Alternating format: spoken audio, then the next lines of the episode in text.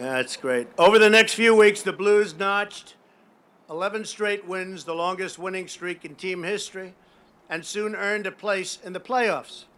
In the first round, you took on the Winnipeg Jets, moments away from overtime in Game 5. The Blues left wing, Jaden Schwartz, scored the winning goal in the last 15 seconds of regulation, and everybody else just took a deep breath and said, That was close. Where's Jason? Jason? Oh, Jaden, come here. Say a few words. Jaden. oh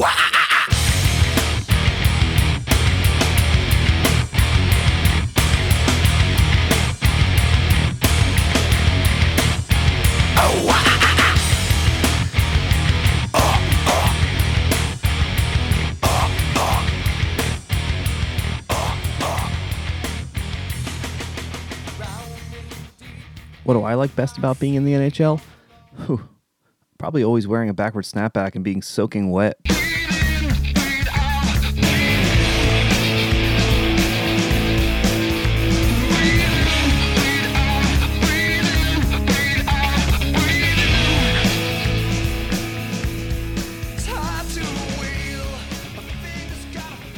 While looking for interesting things for the show, for the first time, I thought to check Tumblr. Now, this is not generally the sort of place you think of for sports news or any uh, sports related. Really, really, you just think about how it failed massively once they took the porn away. But within five minutes, maybe, of uh, searching on Tumblr, uh, immediately after I created an account so I could keep scrolling through Tyler Seguin gifs, I found some Matthew Barzal erotic fiction. So, this is some erotic fiction that is inspired by Barzal talking about how he went to go live with Dennis Seidenberg and he's living in his basement. And someone wrote a story where, by the way, they changed the name of uh, Dennis Seidenberg's kids. So, you know, so they're protected, even though you could easily uh, Google him and see the names of his children listed in the sidebar of Google on his Wikipedia. But this puts some distance between the actual children and the erotic fan fiction children. So they're not directly involved, although it's not that kind of story. So without further ado, I present to you NYC Matthew Barzal.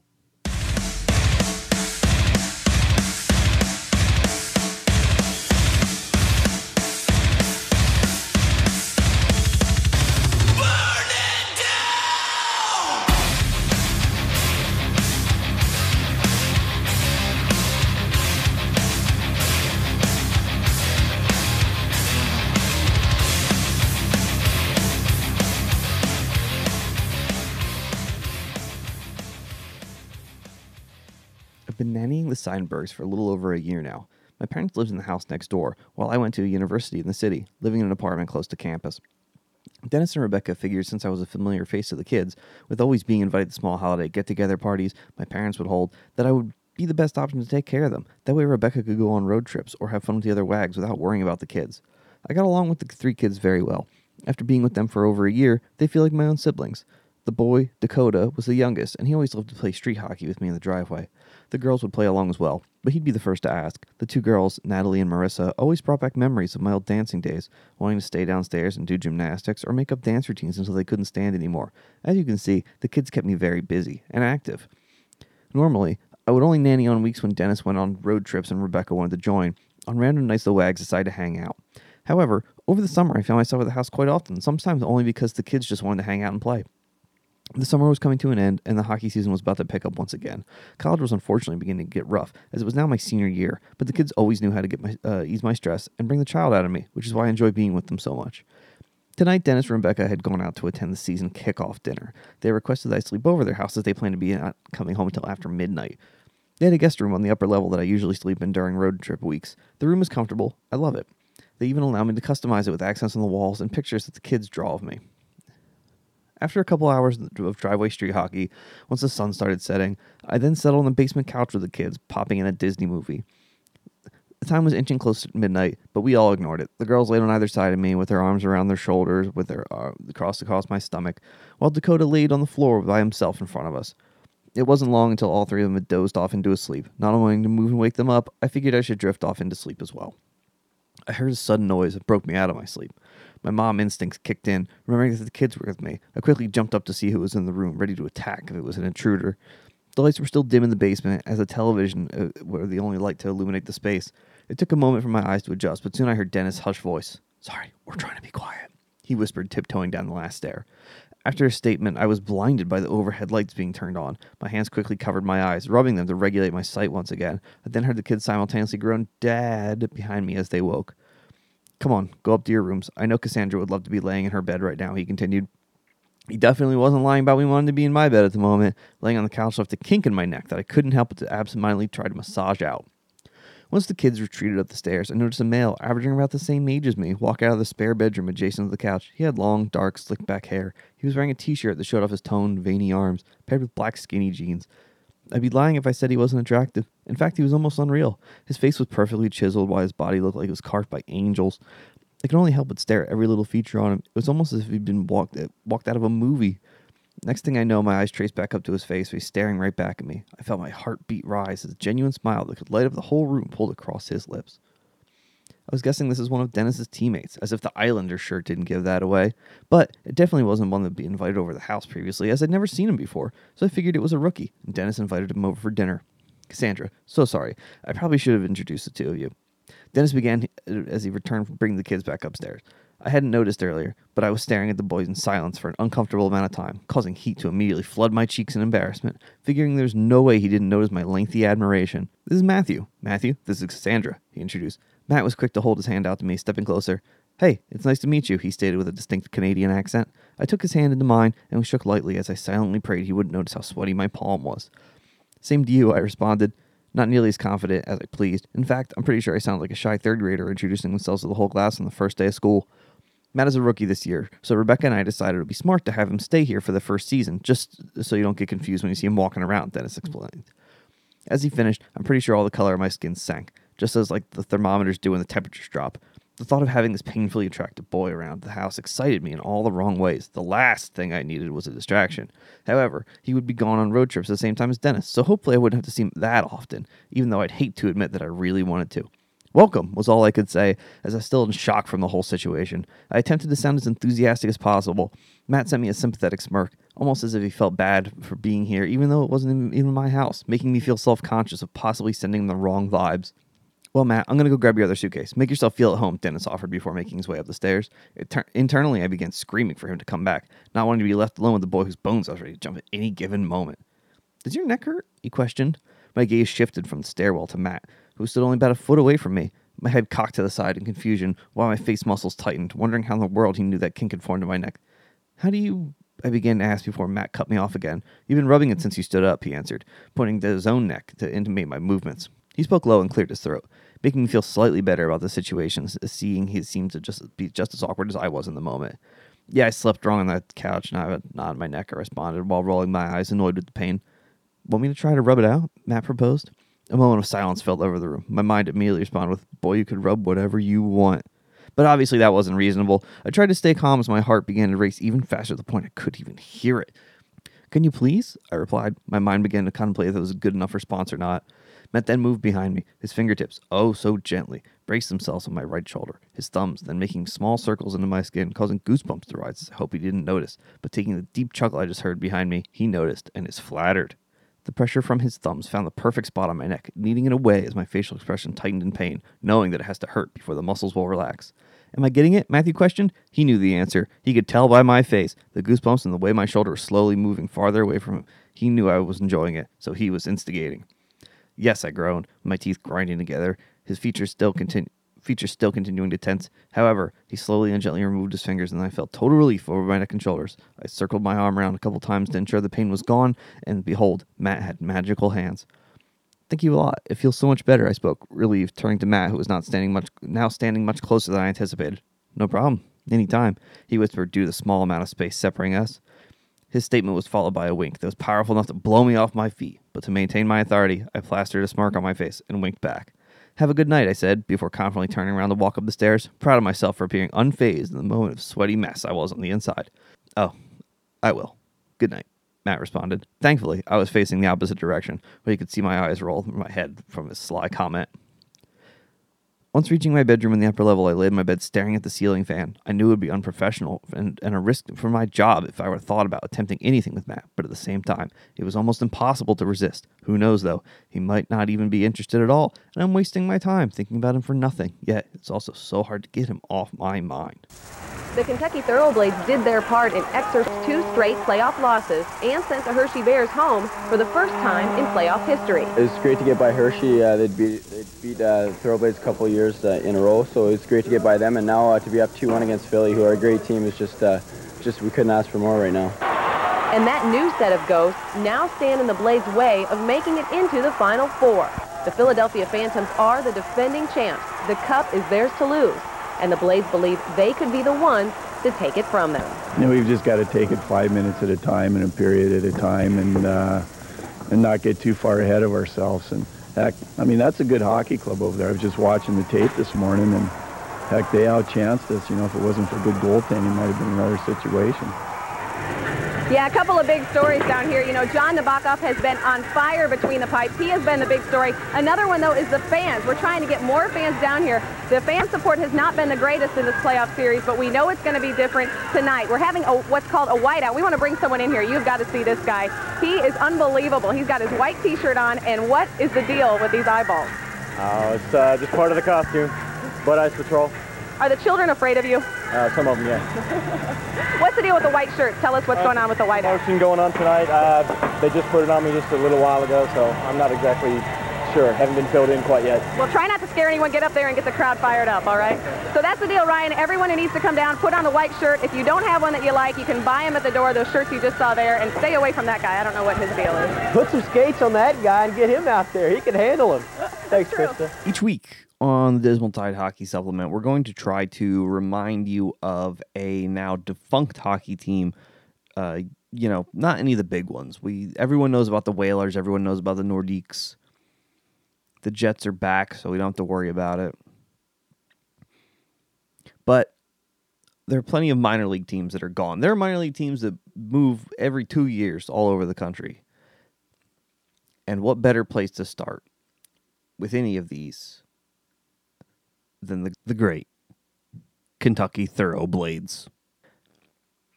They only had five years in the American Hockey League, 1996 to 2001.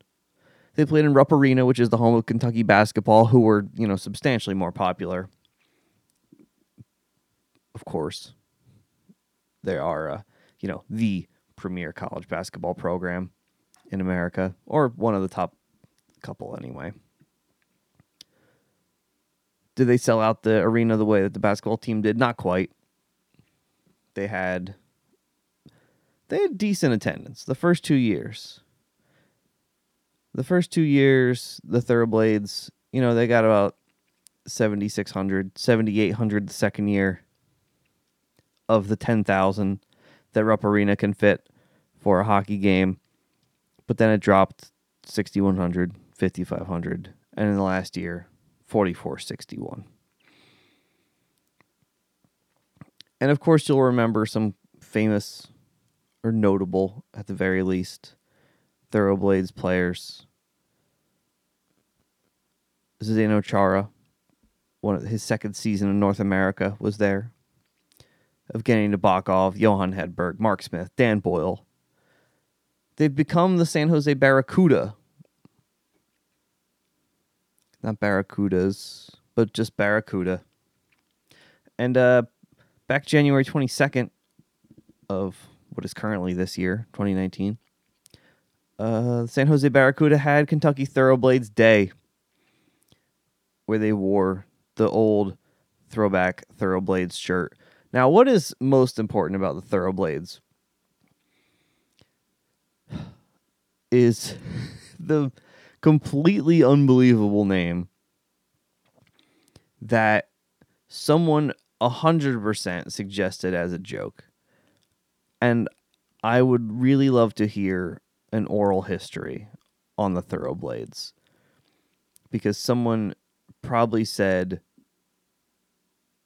I don't know, Kentucky horses. And someone said that's not quite good enough. We can't just say horses, it has to be more specific. Kentucky thoroughbreds. Wait. Thoroughblades. Now, the name would be one thing, but the logo is something else entirely. The logo is a pyramid. Inside the pyramid, the words Kentucky Thoroughblades. Thoroughblades runs across the bottom of the pyramid. In it, we have a horseman, very much in the Bojack style. He is ripped. The horse is absolutely jacked. He's yoked. He could take anybody. Men want to be him, women want to be with him. This horse is hot. Six pack, huge chest, big arms. He's got purple and green hockey gloves on. Of course he does. He has his tail coming out the back of the of the pants, flowing, luscious, gorgeous, powerful thighs. Obviously, if look, if you're a horse and you don't have powerful thighs, forget it. You can forget it. Mane, beautiful, goes without saying. Of course, the mane is beautiful. Did they style it in a mullet to like really gild the lily here? No. They didn't want to be so over the top. But he does have an incredible flowing mane. And he's making a face like it, he's like a kind of a smirk. He's a cool guy. He's a thoroughblade. He got look. He knows he's getting by you, and you're not getting past him. Thoroughblade. I'm gonna go ahead and say that. Uh, and you could play anywhere across the the front, any of the forward positions, and 100% a Selke candidate because he can do it all. This is a two way horse. Tragically, nobody cared enough about the thoroughblades, and they have been all but forgotten by history, except for, of course, when San Jose did their one night where they honored them. Will they ever come back? Well, there is a Facebook group demanding that they do, uh, although it uh, currently only has about 2,700 people, which is only about a quarter of the amount of people that would even be required to fill the stadium once. So the chances are slim, especially since uh, whoever owns the current San Jose team probably has the rights to the name Thoroughblades. But we hope to see them back someday. Because you know what? You can't you can't really do better than this. The thoroughblades are important. The thoroughblades are what America needs to heal. It's just one of those days where you don't wanna wake up. Everything is fucked, everybody sucks. You don't really know why, but you wanna justify someone's head off. No contact, and if you your life is on contract. Your best bet is to stay away, motherfucker. It's just one of those days.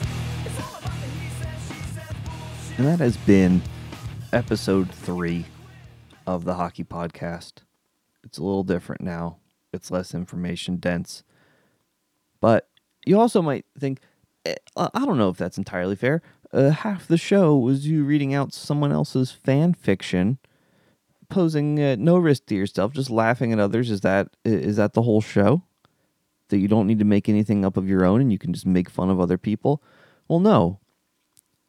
Because I've gone ahead and I've written my own not not fanfic or erotic fiction, but I did I've written a poem to the Kentucky Thoroughblades mascot and I'm not sure of his name, but you know what? That only makes him more mysterious to me. And I would like to read the poem now. It's called For Mascot Forever Ago. Kentucky Thoroughblade, we love to hear your name. Like Connor McDavid on skates, like American Pharoah in the Preakness Stakes. Kentucky Thoroughblade, you inspire us to win the game. You could beat up Ty Domi in his prime. You're so hot. You're such a dime. Kentucky Thoroughblade, you'd never bring Kentucky shame. Slapshot strong enough to bring down those towers. Time on ice, one hour. Kentucky Thoroughblade, you deserve so much more fame. Hockey is screaming out for us, this sort of horse. We love you, of course. All right, bye.